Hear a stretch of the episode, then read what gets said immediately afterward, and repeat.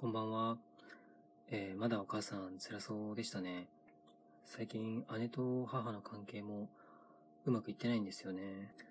で、僕、今回の今の姉と母の関係だったりするものが、まあ、なんだろう、うち特有のものだけじゃないと思うんですよね。つまり、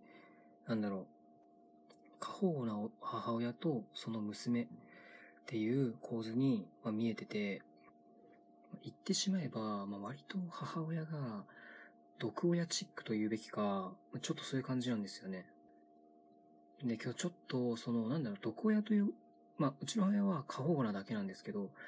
あ、ちょっと、え、でもやっぱり子供に対して、まあ、お姉ちゃんに対してはやっぱり、お姉ちゃんとか僕とかに対してはやっぱり、まあ、なんだろう、母親の教育のそういうなんだろう、方針というか、やり方っていうのは、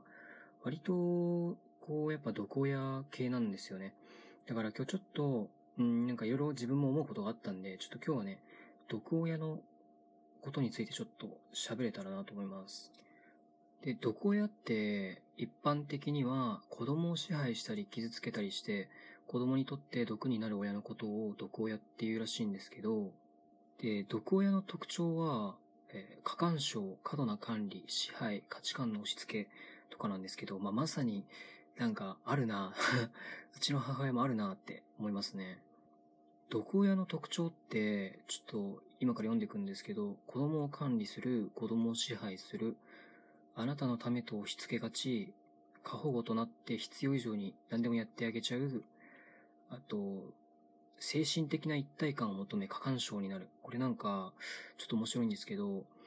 母親っていうのは、これね、精神科医の斎藤学さんっていう人が書いてるらしいんですけど、家族という名の孤独っていう本かな？書いてるらしいんですけど、えっ、ー、と、母と息子となると、母はさすがに息子の男性性を感じて、たじろくことがある。しかし、一人娘や長女となると、母親はまるで自分の体の延長のようにか、延長のように娘を感じてしまうようだ。自分の喜びは娘の喜び、自分の嘆きは娘の嘆きと思うから、夫への愚痴などがあれば、思う存分垂れ流す。娘がそれを聞いてどのように感じるかに思いが至らない。それほどの一体感の中に入り込みがちなのである。これ本当かどうかわかんないですけど、まあ、一精神科、まあ、専門家の意見として、へそういうことがあるんだって思いましたね。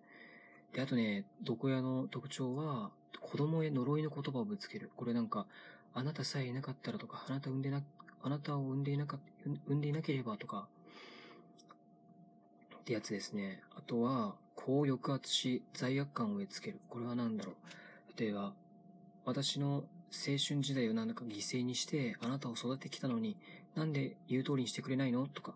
言っちゃうってやつですね。あこれも結構ね、ありがちですよね。結構きついやつだよね。あとは、まあ、これまさにそうなんですけど、大人になっても就職や進路に口を出す。これはマジである。これはマジであるな。僕も言われるし、やっぱお姉ちゃんも言われるね。本当にめっちゃ言われるね。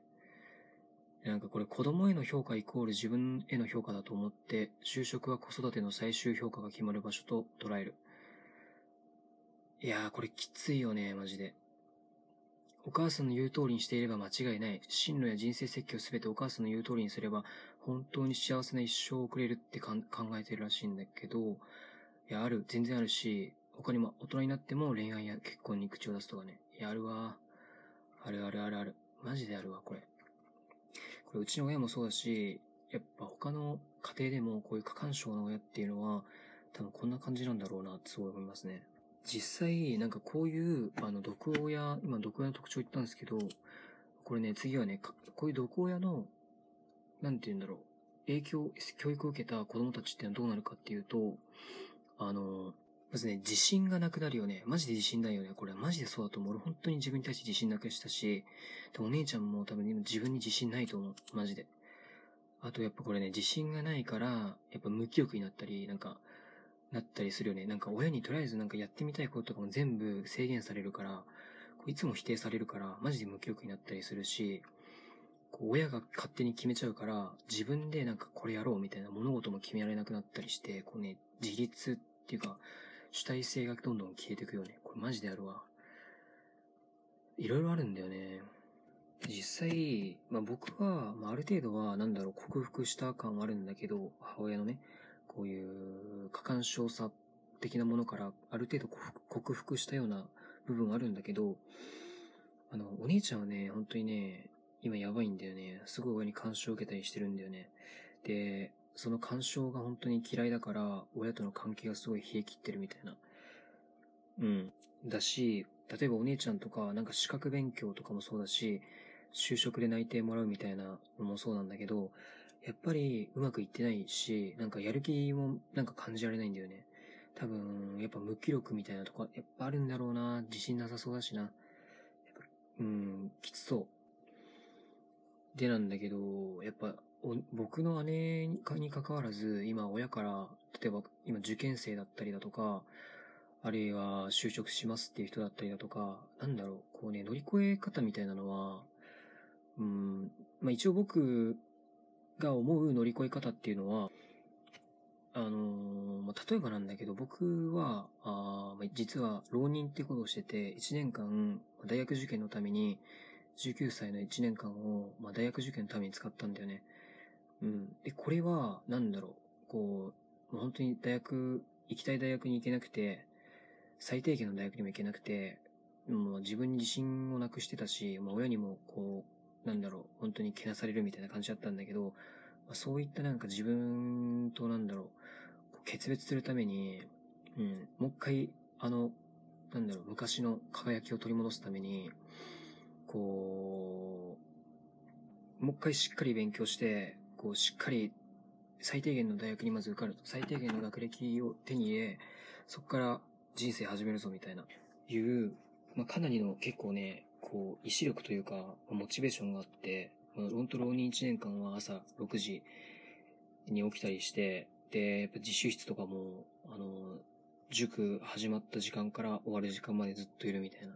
で、本当友達も作んないし、本当に一人で、本当生きていくみたいな感じだし、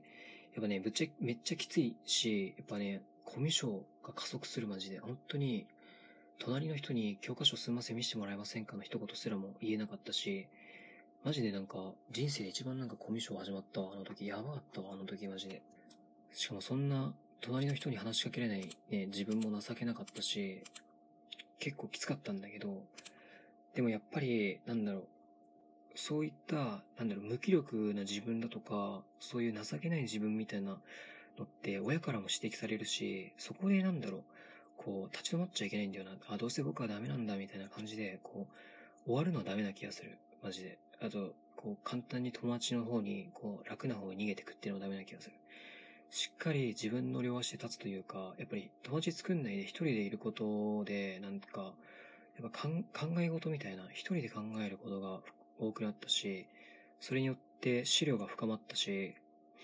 で、やっぱ一年間こう頑張ることで、やっぱ受験っていう大きな目標に向かって、まあ、アタックすることで、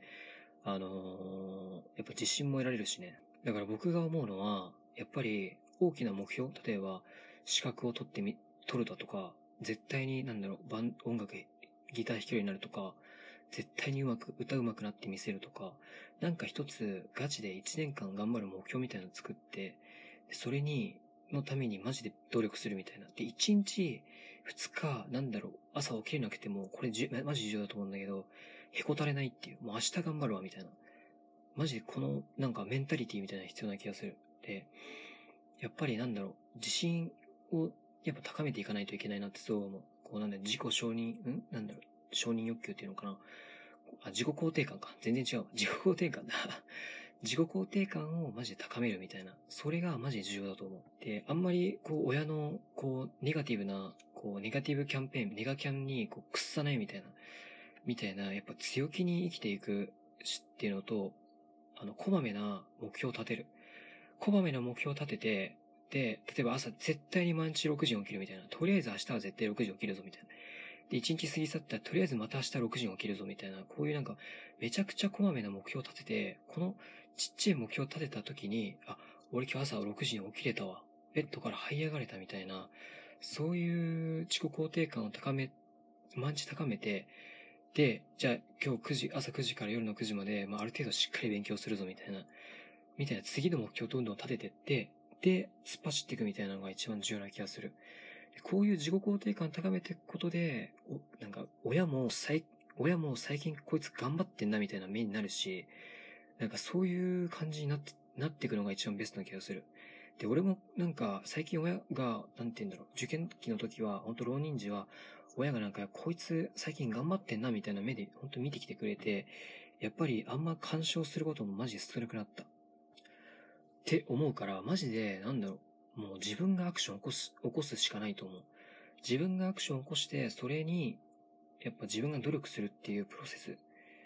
が必要だと思う。で、それを、まあ、親にもある程度分からせるっていうのかな。朝やっぱ早く起きれば、